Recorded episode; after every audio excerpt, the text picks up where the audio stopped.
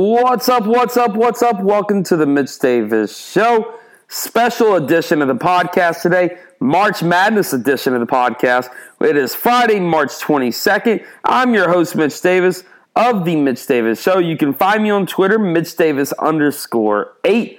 Like the Facebook page at The Mitch Davis Show, or also shoot us an email at The Mitch Davis Show at AOL.com. We're going to have four very special guests on today. We're going to have, first and foremost, we're going to have Mr. Adams Wells, weekend sports anchor for WPSD, and there in Paducah, Kentucky. He's going to be joining the podcast to be talking all things Murray State. And then we're going to be joined by Ryan McCormick, founder of NoHuddleSports.com and also co host of the Outside the Huddle podcast there on SoundCloud and iTunes. And then we're also going to be joined by Shea Brennan Hannon. We're going to be joined by her. She is site expert and editor in chief for Fly War Eagle Fly, also contributor for NoHuddleSports.com, and she's also host of Outside the Huddle podcast there on Apple Podcasts and everywhere where you can find podcasts. Those two are great people. They're some of my best friends in the business and some of my best friends, period. We're also going to be joined by, lastly, Blake Lovell of SoutheastHoops.com and the March to Madness podcast, the national podcast he does. He mostly covers the SEC, but this guy knows his college basketball. We're going to be joined by him as he discusses all things college basketball. I mean, he's going to be talking about the NCAA tournament. He's going to be talking about the SEC, talking about other things and this and that. But first and foremost, before we get into Mr. Adams Wells' interview and then we jump into the other ones, wanted to have some friends over to watch the game but don't have enough space. Wish you had an open floor pan so you can pair your game day chili in the kitchen, watch overtime on the living room TV. If you answered yes, it's your time to call John Murray and Anna Halton at Century 21. They're licensed realtors with years of experience who can help you find the perfect home. You will be game day ready in no time. Call John Murray and Anna directly at 731 225 5655 or call their office at 731 668 7700. Century 21 is located at 620 Old Hickory Boulevard in Jackson, Tennessee. Next Old Hickory Steakhouse, each office is independently owned and operated. So, huge shout out to John Murray Realty. They're great friends of the show. Love them to death. I greatly appreciate their support and I greatly appreciate them being the co I mean, the sponsor of the Mitch Davis Show. Greatly appreciate them. But we're going to jump right into these interviews. You can follow me on Twitter, Mitch Davis underscore. Adam Wells, he is a sports anchor there in Paducah, Kentucky. He is joining the podcast today to talk about the Murray State Racers, baby. They are off to a hot start in the NCAA tournament. Mr. Wells, how you doing, man? Mitch, I'm doing wonderful. Just in warm, sunny Hartford, Connecticut right now, getting ready for another round of media days. And when I mean warm and sunny, I mean really cold and very, very wet, raining, and a little snow right now. There is a little snow. Oh, that's. I, I definitely don't pity you, man. Here in Memphis, it is currently 65 degrees and sun shining. I'd rather not you tell me that right now. I hear you, man. I hear you. Now let's talk a little bit about this really impressive Murray State win. They completely dominated Marquette last night. Absolutely. I think they were a trendy pick when the brackets came out that people think, okay, you might pick them as the 12, the typical 12 5 as an upset, but I don't think anybody saw that coming, what happened. I mean, it's the biggest win by a 12 seed over a 5 seed in, in 20 something years. Uh, I mean, and then the show that Ja put on, uh, I'm sure to talk about him a whole lot uh, on the phone with you, but I mean, he was incredible last night, but I think Murray played better than they have all season long, and they put a complete 40 minutes together, and it showed in how they won. You know, let's talk a little bit about that win last night. They, I mean, like you said, they kind of just controlled the game from the tip. From the tip, I mean, they completely dominated Marquette, going all the way out to an 18 point lead before closing the game out to a 83 to 64 win over a very good Marquette Golden Eagle team.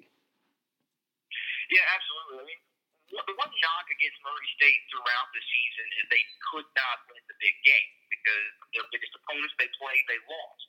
So the regular season, you lost to Alabama, you lost to Auburn, although those were two very, very close games. Then you play Belmont and Jacksonville State, the other two top teams in the conference. You lose those regular season games, and quite frankly, they didn't play well in those games at all. But then you get to the OVC tournament last week, and everything kind of flipped the switch for the Racers, and they played the best basketball they played all season, all last three games, and, and it showed. And when they walked onto the court yesterday afternoon at XL Center, like they looked like they belonged there. They, there was no butterflies. I mean, there might have been butterflies, but you sure couldn't tell. I mean, they played like they had been in the NCAA tournament every single year for the last 20 years, and it's something that's second nature to them. And they looked like they belonged. Marquette looked like the team that didn't know what to do by being there. Now let's talk about it. Is that do you think that's a lot of coaching, or do you think that's just Jay Ja Morant leading these guys up and say, "Hey, look, we're going to go out here and we're going to." I mean, Morant didn't even have the most points for Murray State last night.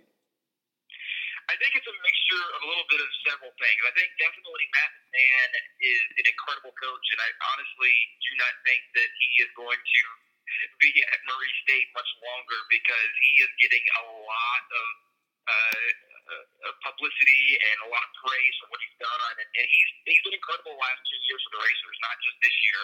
Um, but I think Matt is a, is a really good coach as far as getting a team prepared for a game, especially the big games. He has been prepared every single time, and then Morant's the leader. I mean, anything that, that Murray State does is going to go through Morant, and he is he is cool as a cucumber. I mean, he is cool, calm, and collected, no matter what the situation is. But then Murray State also has a couple of seniors on their team that were there last year in the NCAA tournament run, with a guy like Shaq Buchanan and Leon Sanchez, and then obviously Morant was there last year. So they're they're used to this situation because they were there last year. But there's so many different factors that go into this racer team that make them so good and make them just feel comfortable and, give them a shot tomorrow. You know, before we get into tomorrow's matchup, you kind of touched on this. Matt McCarron, he has absolutely done a phenomenal job at Murray State, and you mentioned that you thought he probably would not be there much longer. What are some of the schools you're kind of hearing around Murray uh, where he could possibly end up after the season? I don't know quite if there's any schools that are mentioned right now for McMahon, but uh, you look what he's done in four years at Murray State. He took over going to go more of a man, maybe a zone, and just make Murray State have to hit threes. And Murray State has hit threes before, and they hit threes yesterday.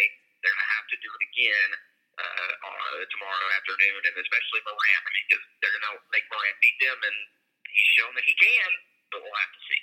You know, this could be the last question I have for you. That I want you to tell everybody where they can find you on Twitter and find your uh, work there in the Murray uh, in the Murray area. What do you think of the game? Does Murray State win, and do they go to the Sweet 16, or is this the end of the road for the Racers?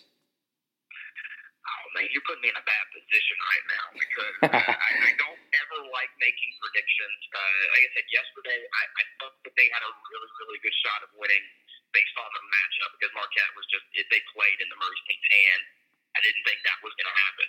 I have no clue what is going to happen in this game tomorrow because the fact, like I mentioned, Murray State, you know, they, they struggle against teams uh, that are, are big guys, and, and one of the teams we struggled with this year is Jacksonville State. Regular season, Jacksonville beat them by 20 on the road, but then they played them in the OVC tournament, the OVC semifinals, and they were able to beat them. They figured out a new game plan the second time around. Matt McMahon figured things out, and the Racers figured things out.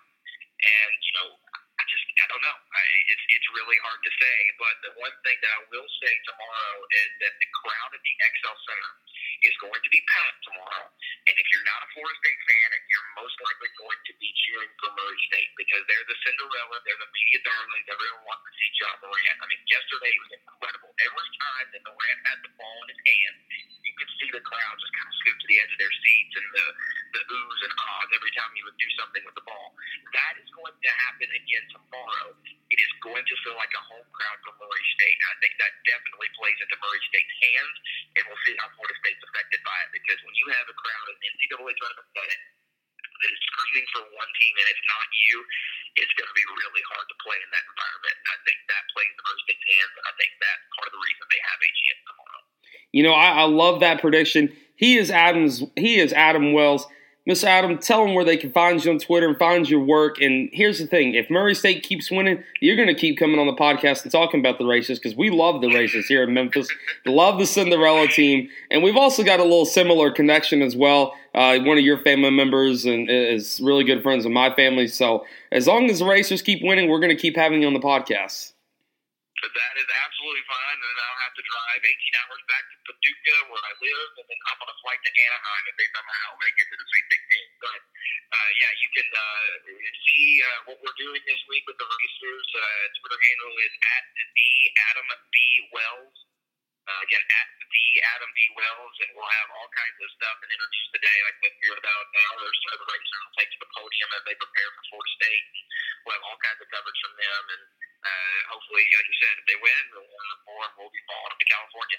Man, thank you so much. Hopefully, to have you guys on uh, later this week or something like that if the races win tomorrow. Thanks, Mitch. I appreciate you having me on.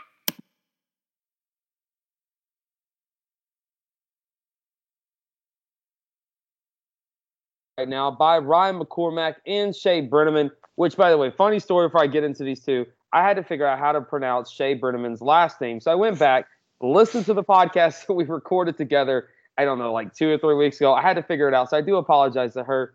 But these two people are some of the best people in the business. Shea, especially, she's awesome with Auburn. The way she covers Auburn. Ryan, love you to death, brother. And these guys know their sports.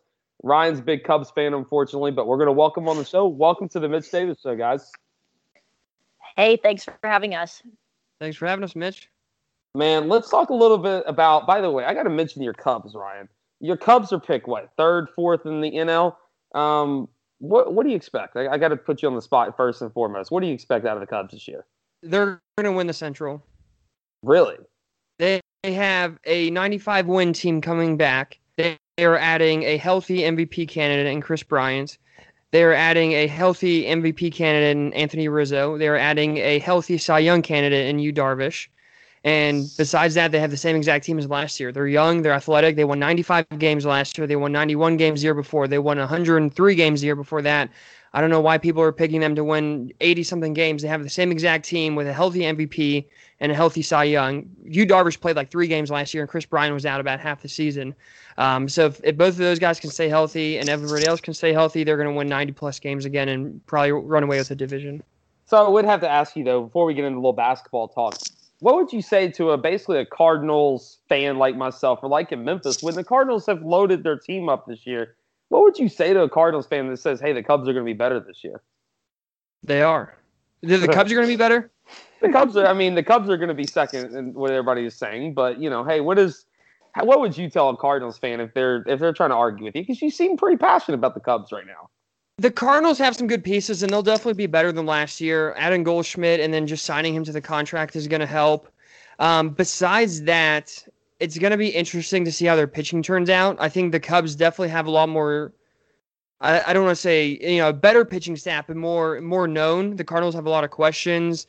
Um, with Martinez, who knows how he's going to be anymore? They've got some young guys here are good with Mikolas. I know he's up and coming. He could have a good year, but he's you know still kind of question there. You know, he had a good half of the year last year.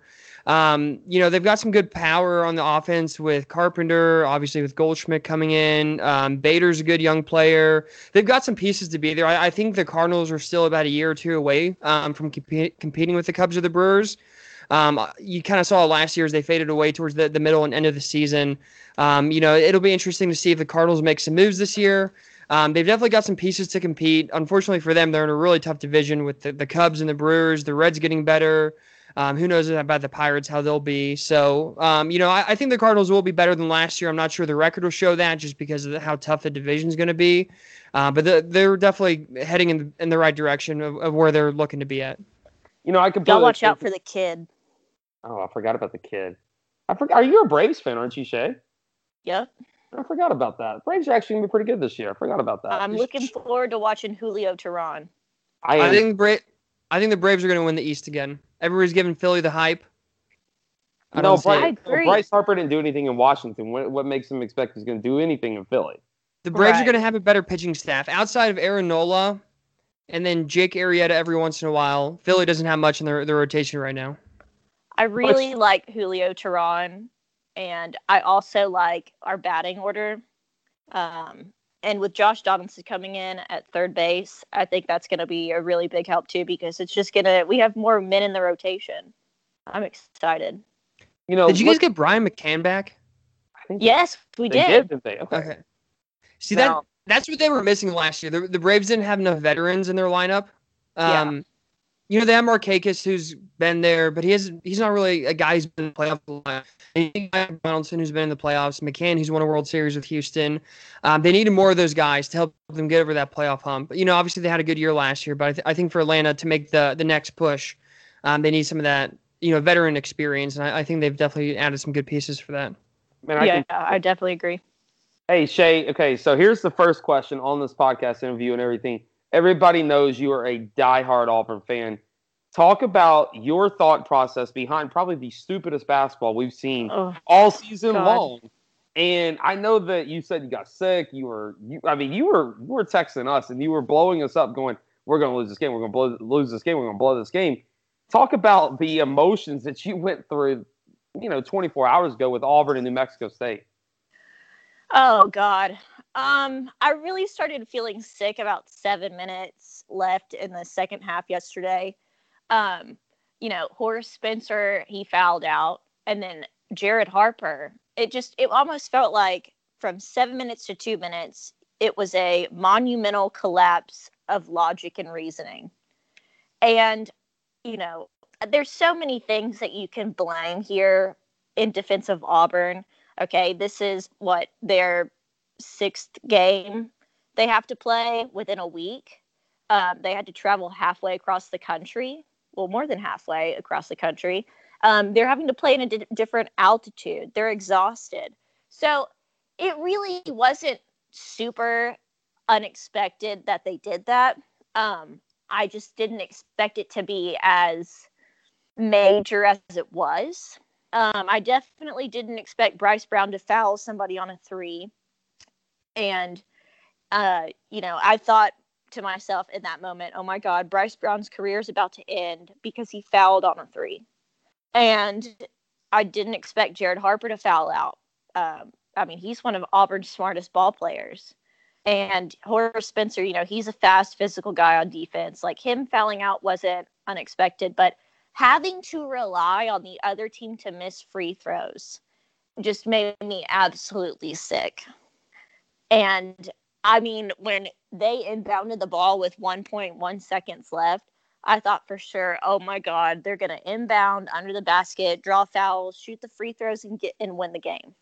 Um, it was, it really was just pure luck that they inbounded it to a guy in the far left lane and he chucked he just chucked up a prayer ball that missed by five feet from the basket so um i'm definitely nervous about the kansas game going forward um, but like i said a win's a win and it's all about surviving and advancing no matter how ugly it is and i honestly think that a lot of people you know a lot of people are going to forget it not auburn fans but a lot of other people because there were some um, blowouts yesterday. There were some close games yesterday. Ole Miss is getting blown out right now.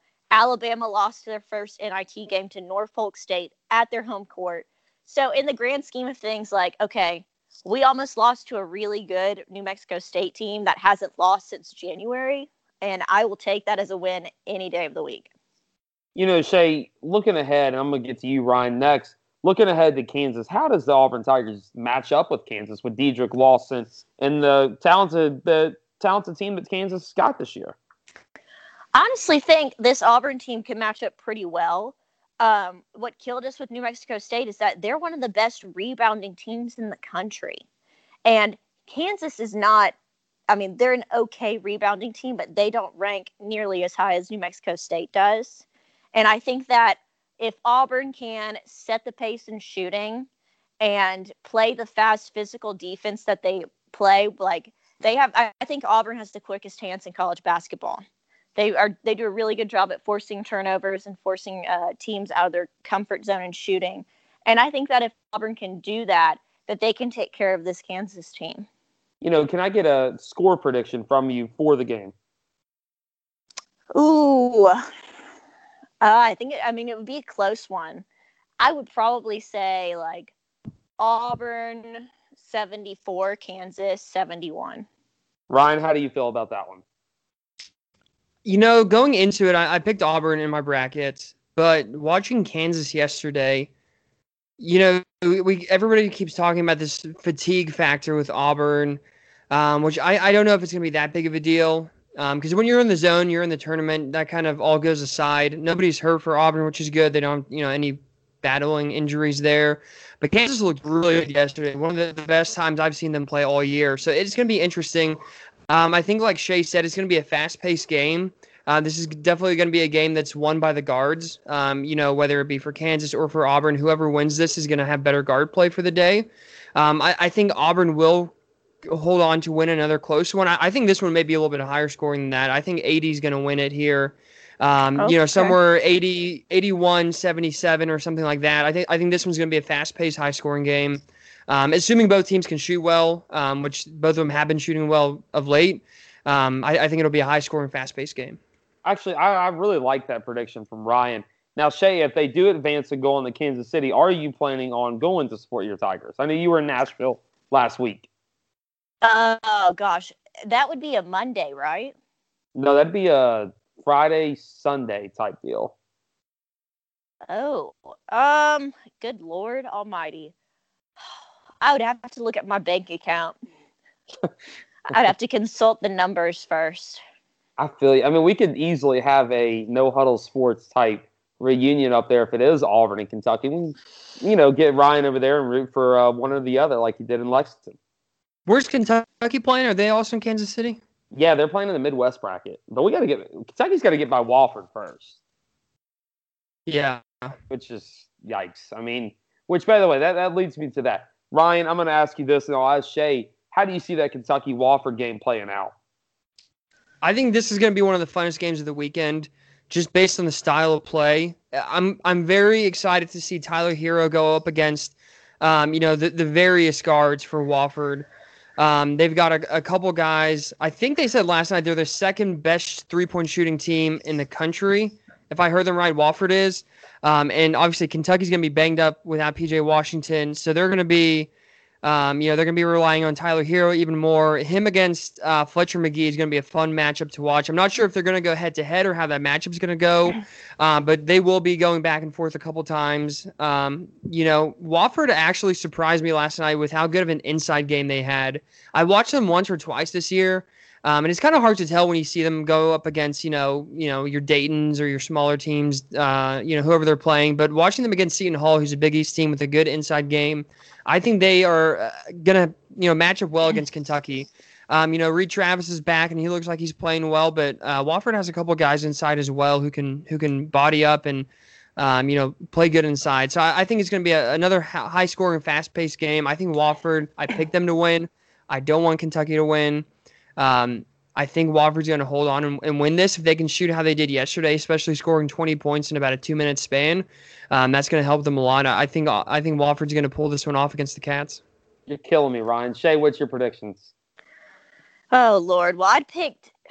I'm not even going to go with my bracket right right now. Shea um, Kentucky based championship. On, yeah, I did. Well, well knowing that Kentucky does not have PJ Washington and knowing that Wofford is as hot as they are, I mean, I just I don't know what to expect right now. It's going to all come down to how Kentucky moves around and rearranges their pieces that they do have in play to compete with this Wofford team. Um, obviously, I think Wofford, like if Kentucky gets into a shooting match with Wofford, they're going to end up losing. It's going to matter if they have the defense to poster up against this Wofford team, which I mean, Seton Hall, I thought they would be um, a favorable opponent. And wow, was I wrong. So it's just, it's going to be really interesting to see. I don't know what to expect deep with this Kentucky team in this tournament with what they have right now. You know, I completely agree with you. And I think the one of the things with Kentucky is they they just don't seem like because you know with with the team and both of you guys know this with a team that shoots a three point ball well you got to have a big guy that's going to be able to go out and defend those threes and also drop down low inside the post and you know Right. and defend the post. And so right now Kentucky doesn't have that without PJ Washington. So like you alluded to, both of you guys alluded to, I wouldn't be surprised to see Wofford upset the Cats and Cats go Right. home this year. I wouldn't be surprised either. And you know, another thing Kentucky cannot do is they can't trade twos for threes with Wofford. That's like what I said. Offense, offense is going to need to step up. They're going to have to be trading threes for threes, and they're going to have to find a way to stop Wofford. And I. I don't, I don't know that they can. I don't think that they can. I, I I don't think so either. Ryan, you got any last thoughts on that? I, I agree with that. It's going to come down to how well Kentucky can defend the, the three. Wofford's going to get shots up. They don't need open open looks to you know hit threes, but if, if Kentucky continue continue to contest them, um, continue to make them take difficult threes, you know Wofford will hit some. Um, but if you can get them, you know, shooting 30, 35% from three, that's going to be a, a big difference because last night they shot a lot better than that. They had a ton of open looks. Seton Hall was jumping at every shot. Um, that's not what you're gonna. That's not the way to play a team like this. You you can't be jumping at threes because they'll fake you out. They're quick. They've got two or three guards who are going to be quicker than any player you have on the floor. Um, so it's, it's going to be playing discipline, which Kentucky can do, and playing smart defense, and then not letting Wofford get comfortable in their game plan. You know, let's talk a little bit about this Liberty and Mississippi State team. This is a game that I don't think all three of us really know what to expect with the Bulldogs team No. in Mississippi State. Mm-mm. So I picked the upset. I love Liberty in this game. Uh, after watching them in the ASUN championship game there against Lipscomb, I fell in love with this Liberty team. Plus, I kind of think it's ironic you got Hugh Freeze's new football team going up against Facing team off who- against. yeah, going off against a team who basically ratted them out. So, what are your thoughts on this game, guys? I said the same thing on our podcast Sunday night. I said out of every game um, in the first round to look at, that this one was going to be the game that I was one of the most excited to look forward to because I, like you said, I don't know what to expect from either team. Mississippi State is so inconsistent. They were so inconsistent down the stretch in conference play, and Liberty was really heating up. So it's going to be interesting to see how these two teams face off against each other.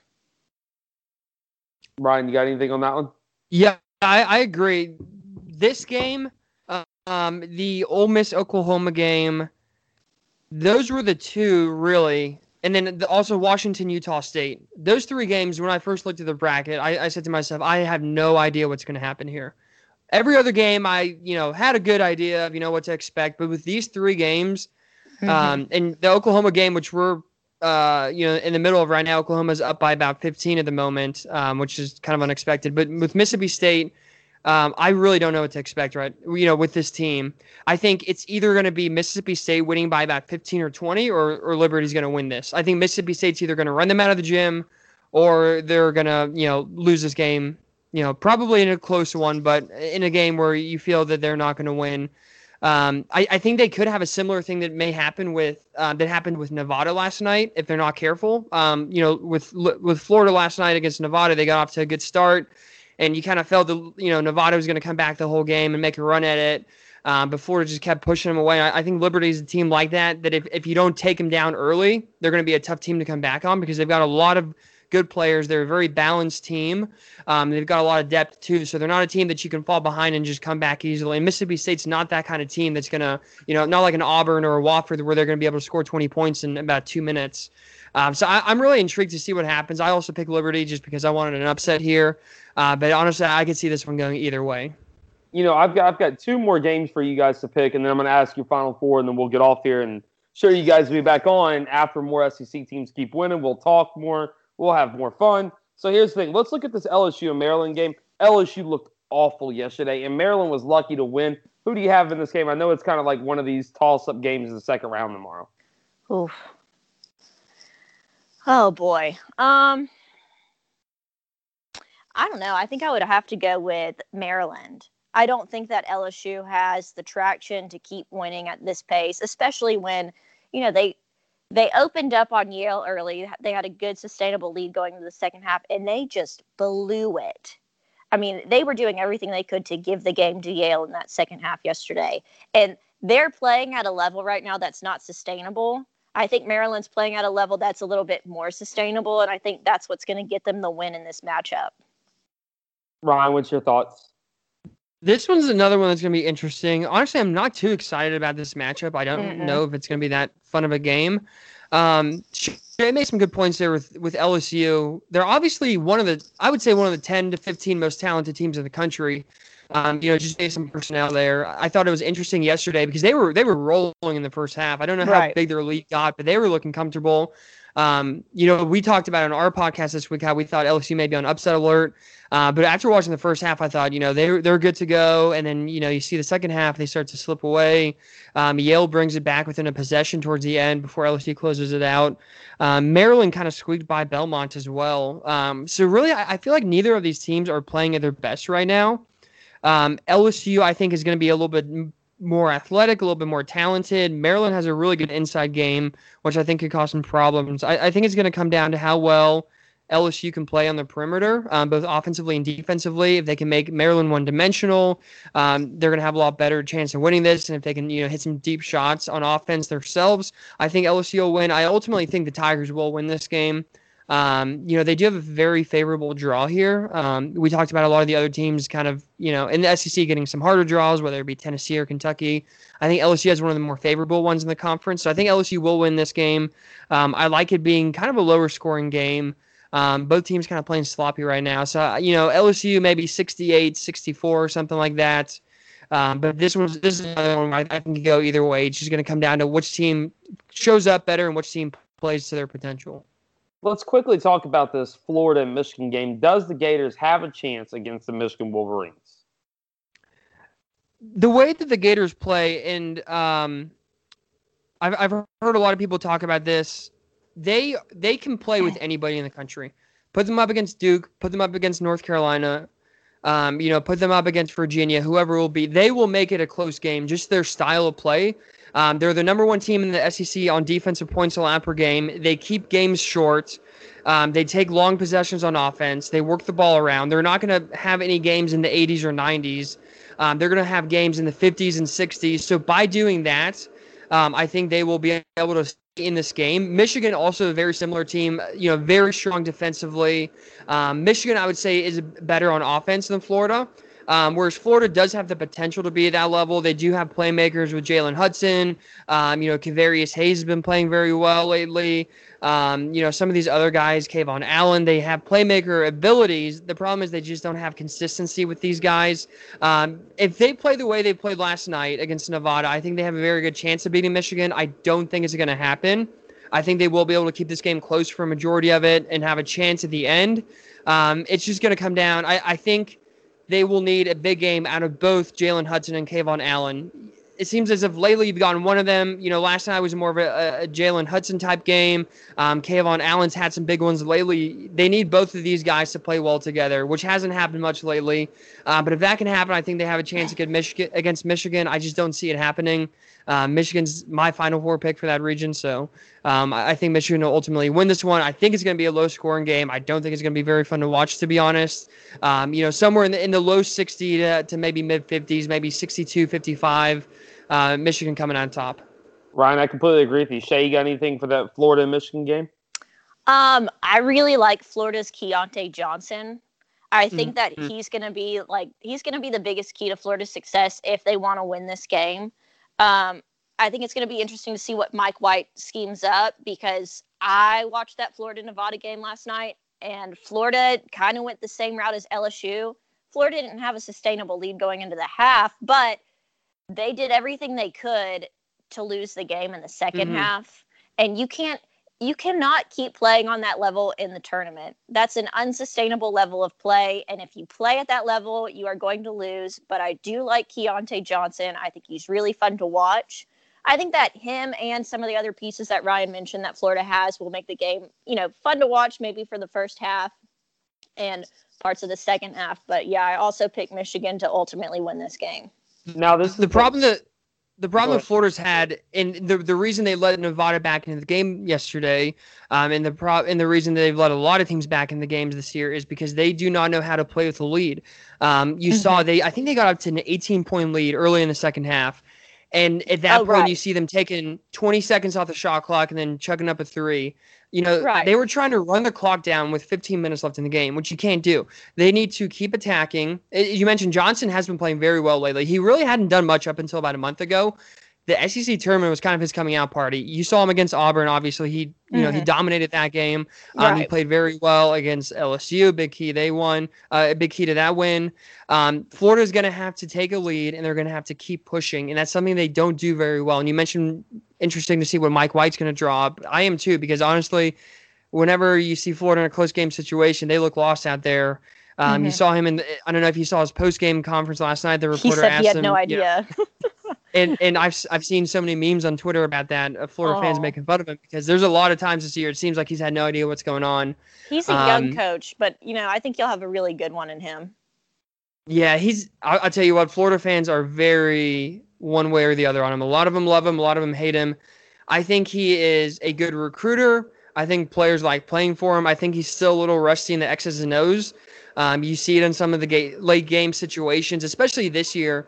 Um, you know, with last year, the year before, they were able to get away with it because they had a guy with Chris Chiozza who could take over every game and basically do it by himself. Um, this year, they don't really have that guy. They, don't have a guy who he can rely on late in games. Um, you know, when you need a last second shot or when you need to make a big defensive stop, you don't have that guy this year. And, and he's been, you know, the, the whole team's been struggling in those situations. You know, this is the final question for you guys, and then I want you guys to tell them where they can find you on Twitter, find your awesome podcasts, and of course all your work as well on No Huddle Sports. And what's the website you write for, Shea? Uh, Fly War Eagle. Man, it's, you do a lot of great work for Auburn, so everybody needs to go check that out. Who is your national champion right now? No, I'm going to put you on the spot. No, we haven't seen anybody play, but when it comes April 8th, who is your national champion? Zion. Gonna go Duke. I like it. No, nope. North Carolina. Really. Yep. I like. I think North Carolina is playing the best basketball right now. I, I really North Carolina's they're they're playing well. You know, they lost to Duke. Um, it was a competitive game. I know they beat Duke without Zion once. I'm excited to see them. I ha- I have North Carolina Duke in the championship. I think that would be so fun um, to watch that rivalry in the national championship. I think North Carolina is a little bit more experienced. They have a lot of guys who are on the national championship team from a couple years ago. You know, Luke Maye inside, he's a big key to their game. Um, you know, a couple other guys who have that national championship experience who made runs. A couple of the guys have made two championship runs, including the one they lost to Villanova the first time. Um, so I think that's going to be the difference coming down to the wire. I think both of these teams, and I'm, sorry to say this, Shea, I think both of these teams have a fairly easy path to the championship. Um, probably the two easiest of, of all the one seeds there, especially with Duke. So I think both of these teams are going to make the, the championship, and I, I like North Carolina there uh, in, a, in a fun one. I love it. Guys, tell them where they can find Actually, did you know? Did Mhm. you know that North Carolina, probability wise, has the smallest chance of any one seed to make it? Really? Interesting. Yes. What's the probability Well- on that? I believe we talked to I went on the radio on Wednesday and I talked to a guy he's like a bracketology expert and he said that North Carolina has the hardest path because they have Kansas, Kentucky, Wofford, um, and Auburn all in that same bracket. And that, you know, Duke has the easiest path of anybody. North Mhm. Carolina has the hardest one. Um, Tennessee or Virginia has an easier pathway than North Carolina, and so does Gonzaga. I, I will can't say remember with, what with, the percentage is though. with PJ Washington going out, I bet you those percentages went up a little bit because I thought Kentucky was the biggest threat to North Carolina, but with PJ Washington out, I, I think it makes their path a lot easier. Um, so I'm not sure if those percentages came out before or after that news was announced, but I, I think looking at how things played out the first day, I think North Carolina probably, in my opinion, has the easiest path from here on out. Besides Duke. I completely agree with y'all. Now tell them where they can find you on Twitter, find your work, find the podcast, and then we're gonna have you guys back on in a couple days after all this stuff is all said and done, and we got an Elite Eight and maybe even a Final Four set up. So you can find me on Twitter. I'm at Shea Booski, S H E A, like the butter, and then Booski, B O O S K Y Y, two Y's. And I write for Fly War Eagle, and I also contribute to No Huddle Sports. And me and Ryan host a great podcast. Ryan, take it away with our podcast. Yes, our podcast outside the huddle. It is basically an SEC podcast. We talk about other things every now and again, but that's the basis around it. Um, we're on Twitter there at Outside the HUD. HUD.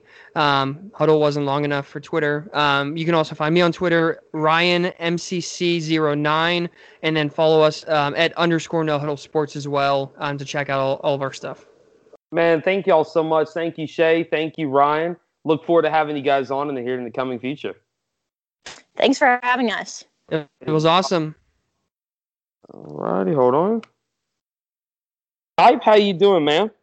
Hey man, um, good to be back on. Yeah, it's uh, it's a busy time as you know, and not just with the NCAA tournament, but also with uh, the coaching madness that has, has taken over the March Madness. So, man, let's uh, let since you opened it up with that coaching search, we did talk about this off the record a little bit. What's going on, man? I know your Vanderbilt Commodores just got rid of Bryce Drew, which was complete shocker to both you and I because you came on the podcast for the SEC tournament, said that you thought Bryce Drew was good. So, I mean what yep. the heck is actually going on? Like this is this is insane. Yeah, I think a lot sort of changed, and, and it had a lot to do with how they played down the stretch, um, which is similar to the other SEC job we'll talk about. Uh, I, I, think it just yeah, it had a lot to do with the fact that they simply just I mean, they let's face it, they got worse at the end of the year, and for a team that didn't win a game all season long, I said it in a podcast I did earlier. All bets are off when you don't win a game in conference play, especially at a power conference. And I think in that situation, you could throw everything else sort of out the window, no matter what kind of had gotten to that point. Uh, when you lose every game, it puts you in a bad spot, and it's really hard to sell a fan base uh, next season when you essentially are going to have the same team coming back and you're losing your best NBA draft prospect. So I, I think it was just a hard it was a hard call. I mean, there's no doubt it was a tough decision for for Malcolm Turner at Vanderbilt, but look, it's I know there's a lot of people kind of split on this decision, but the fact is, like I said, when you lose every game in conference play, this is something that is always going to be on the table. You getting fired, and that's just uh, what that's the route that Vanderbilt decided to take. So. You know, let's talk a little about about this Vanderbilt stuff because I know you're a lot closer to the program than I am. I've heard a lot of things about how the athletic director that was his first time meeting Bryce Drew. Are any of those rumors actually true, or is this all just in the in, in the grand scheme of holy crap, this coaching search is going AWOL basically? I'd always be careful, and this goes for any coaching search or anytime someone gets fired. I would always be careful of the immediate stuff that comes out because um, sometimes you can have a tendency to uh, be leaned one way or the other in terms of a specific scenario. And I think because Bryce Drew is legitimately one of the most likable people in college basketball, period. Um, it's easy for people to, to sort of look at maybe the Vanderbilt side of it and feel like, he was completely wronged. Um, and like I said, uh, let's be honest too. Three years is not a long time, and in most scenarios, it takes longer than three years to do what you want to do at a program, and I, and, and every coach would tell you that. Um, but like I said, the only different sort of factor there is that you didn't win a game in conference play. And and after that, it becomes a bigger issue and that adds such a monumental layer to this entire thing that I think it just it does. It adds a layer that kind of throws some of that other stuff to the side and makes it a much tougher situation if, from a coaching standpoint. Um, and I think that's where all this stuff you're going to read, all the rumors that are out there, this is just stuff to me that happens when you have this thing. There's going to be different stories on each side, probably. Um, but what it comes down to is it was just sort of a situation where Vanderbilt felt like the program wasn't going to improve enough going into next season because, quite frankly, they may have been in this exact same spot next year, minus going winless. They probably would have won some games, but I don't know that there would have been a big enough jump from a an on court perspective uh, for them to not make a move next year. You know, let's talk a little bit about the Vanderbilt coaching search before we get into Alabama. And I've also got a question about Arkansas as well before we actually get into talking about the hardwood and what's happening on the hardwood right now you know, who are the front runners you're hearing that could be, you know, that could replace Bryce Drew at Vanderbilt? Well, I think it, it's still probably early. Like I told you, it, we know how this works every time, especially in an SEC job nowadays. Um, you're going to throw the b- biggest names out there possible, and you're going to say those are the ones that you have to at least contact and see if there's any interest there. And the one that will pop up Vanderbilt wise is the one that popped up with Georgia and Ole Miss last year, and that's Thad Matta. And it, what it comes down to is, like we we've said before, it's a matter of where does he want to go? Does he want to, you know, be at that type of position right now? Because he said no to Georgia last year and said, you know, he felt like he wasn't ready uh, to give that job what it deserved. Is, is is he still of that opinion? Is there other factors at play here? We don't know, uh, but to me, he's the most logical first place to turn. Elsewhere, you know, I, I said this: if you're going to make this move with Bryce Drew, to me, you've got to go power conference route first and try to use the money uh, that Vanderbilt has, uh, and, and to see if you can lure away a guy that's already proven to be a success at the power conference level. Because I think if they go back to the mid major route in terms of a rising mid major coach, which was exactly what Bryce Drew was, you're going to have some fans that are going to be very hesitant and it may not be as easy to sell. But with Malcolm Turner, he's someone that, that has NBA connections. You know, he was in the G League. I'm not saying they're going to get an NBA type of coach, but he wouldn't surprise me if they go after guys that maybe have some some experience at the NBA level you know, a guy I've always liked, and I'm not saying he is a candidate at Vanderbilt right now, but he is someone whose name has been mentioned in all these different jobs. And, you know, Eric Musselman's someone at Nevada who's done a tremendous job there. And certainly he, he would be a great fit, I think, anywhere. And so guys like that who are the, the hot names are, are going to be mentioned for these jobs, not just Vanderbilt, but for Alabama as well, and other jobs that come open. Um, it, really is at this point to see if you're Vanderbilt. I think you go after the biggest names possible and make them tell you no uh, before maybe you start going the other route to some of these mid-major coaches that have had a lot of success. Uh, when you look at guys like you know like Matt McMahon at Murray State, um, you can look around at other guys as well. Like let me look at someone like Russell Turner UC Irvine. They get a big win uh, today in the tournament. John Brannen at Northern Kentucky. There, there's a lot of mid-major coaches. We always know that pool uh, has a lot of guys who are kind of coming up from that that they are on the rise. Uh, but I think if you're Vanderbilt, you have to kind of go at first, at least. You have to, to swing and see who you can get at, at the biggest level. And if they tell you no, then go from there.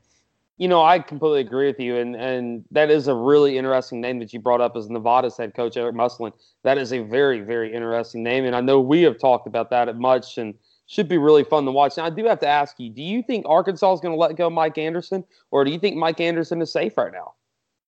I think that's a, a tricky situation too, and you know, we know here's the, the the common factor between Vanderbilt and Alabama, and you know this, Mitch. The the biggest thing was was what? It was that both fan bases were, quite frankly, very upset. They were at a, a kind of a breaking point with their coach, and that sort of just put them both in a scenario where the ADs understood that the, the backlash was there and they didn't feel like it was going to get better and they had to make a move. Now, if you're Arkansas, do you feel like you're in the same scenario? And I think there's a contingent of Arkansas fans that would tell you, yes, they're there to that point to where they are seeing every other team now make these types of moves and depending on who gets hired at Texas A&M, who gets hired at Vanderbilt, Alabama, and let's put it out there too, you know, we don't know what's going to happen with the LSU situation.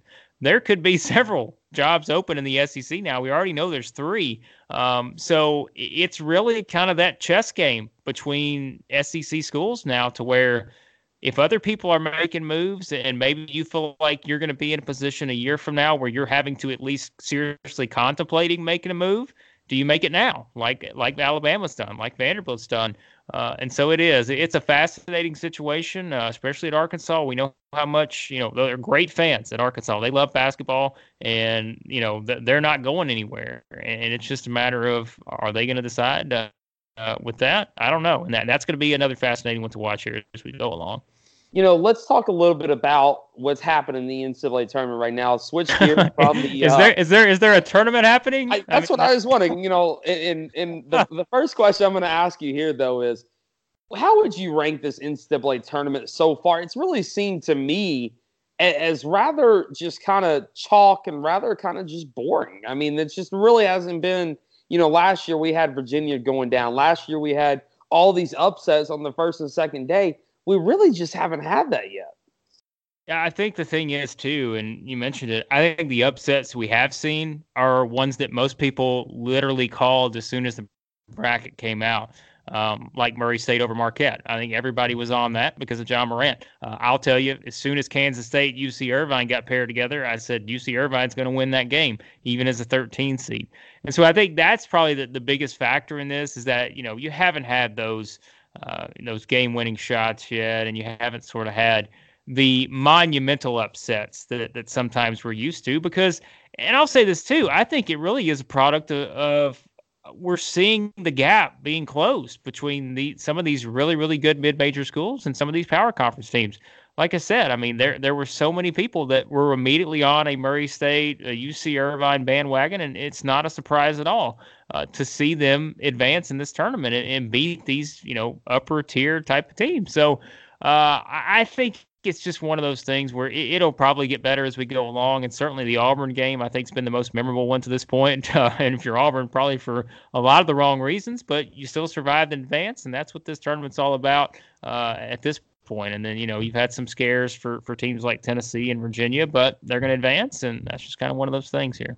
You know, we've got one more SEC team to play tonight. SEC's done well. They've only lost one game. I know Tennessee struggled a little bit. Uh, Auburn, of course, struggled a little bit. What do you expect to see out of that Mississippi State and Liberty game? Do you expect to see an upset? Yeah, see, and that's another one that, that a lot of people are looking at and saying that could very well be an upset. Um, I have been high on Liberty going into the season, all season long.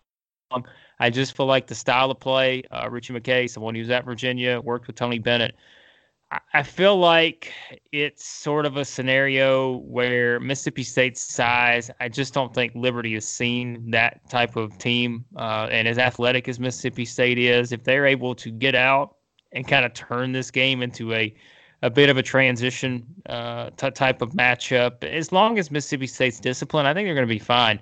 Uh, we know how efficient a team like Liberty is, and they can certainly make you work on the defensive side if Mississippi State can stay out of foul trouble, not get impatient, I really do think they're going to be fine in this game. But that is a team that has struggled with those two facets before in terms of sometimes taking bad shots, not always being disciplined in terms of their approach, really on both sides of the court.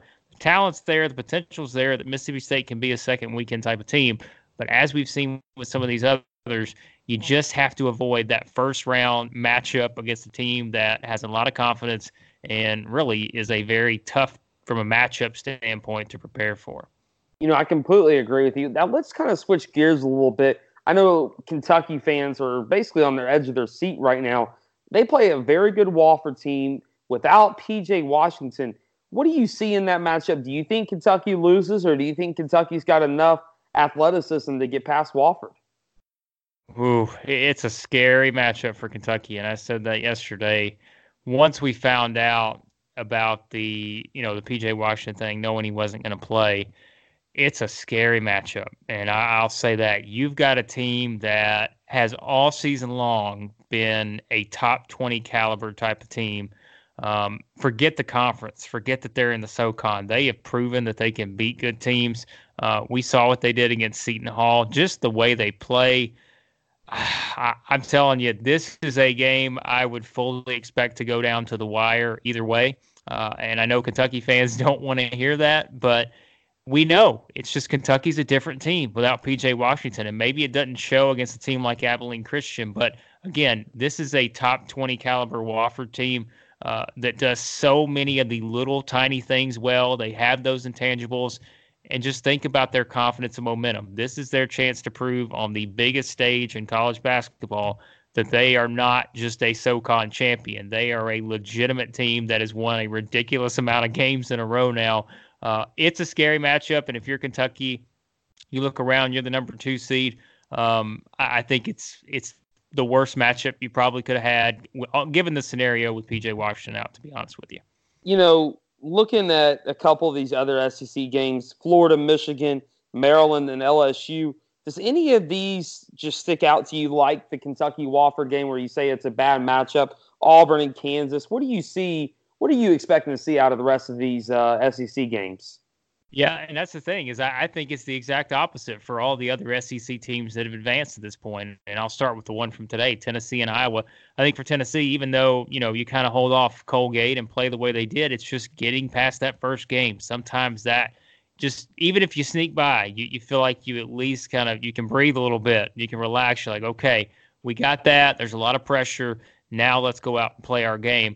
Uh, I feel like that's a good matchup. Probably would have been a tougher matchup to me against the Cincinnati team in Columbus. So LSU, I feel like really matches up well against Maryland. Uh, you look at Florida. I think Florida, as the 10 seed, got the the best two seed draw they probably could have had against Michigan because it's two defensive teams, low possessions. That's the type of game Florida needs to win, and so it, it sets up really well for them. Um, and Auburn and Kansas. Uh, I think this is not sort of the Kansas team of years past, even though they, they just completely obliterated Northeastern. Uh, it's just not the same type of Kansas team. And with Auburn's athletes and my goodness, with the way Auburn shoots the three and forces turnovers, I, I give Auburn a chance against anybody, to be honest with you, in this entire tournament. I just think they're that good whenever they are playing that well. Um, so I think the SEC has a lot of really good matchups in the second round uh, aside from Kentucky. I just I feel like that Wofford team has that it factor, um, and it's just the PJ Washington thing is so huge to where you don't really know what we're going to get from Kentucky, and I think that that makes it kind of a, a dangerous setup for the Wildcats. You know, speaking of other than Kentucky, do you see all these SEC schools making the Sweet 16, or do you see you know one, two out of the SEC schools left? Who are your uh, in the Sweet 16?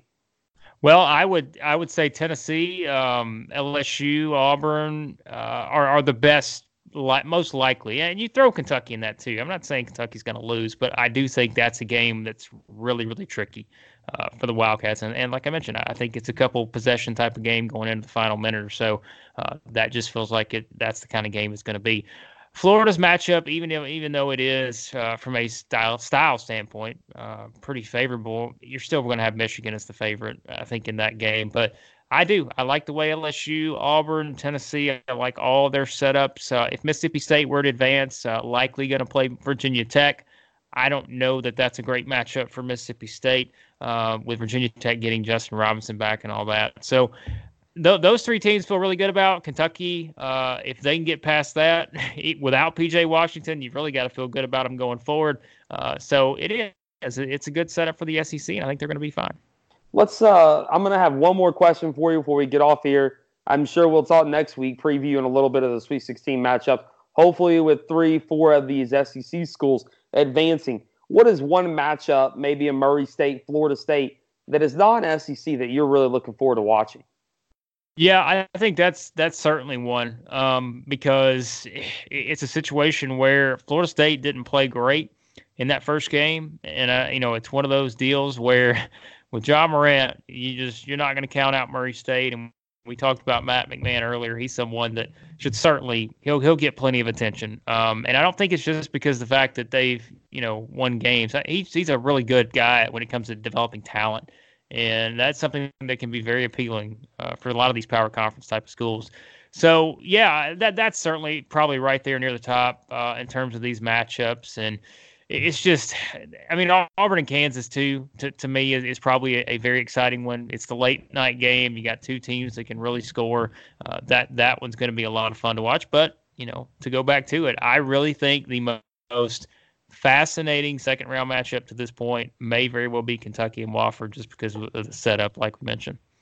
You know, Mr. Blake Lovell, I greatly appreciate you coming on the show, man. You great friend of mine, uh, founder of SoutheastHoops.com. Tell everybody where they can find your work. You're all over college basketball, but especially within the SEC. Tell them where they can find you on Twitter and find your work. Yeah, southeasthoops.com. That's all the SEC stuff. And then the uh, Marching to Madness podcast, which is the national podcast I do, where we uh, talk about all things throughout college basketball, interview coaches from all around the country, and on Twitter at the Blake Lovell. Man, thank you so much, Mr. Blake. I greatly appreciate it. Enjoy your basketball watching, and I'll talk to you next week, man. All right. Appreciate it, man.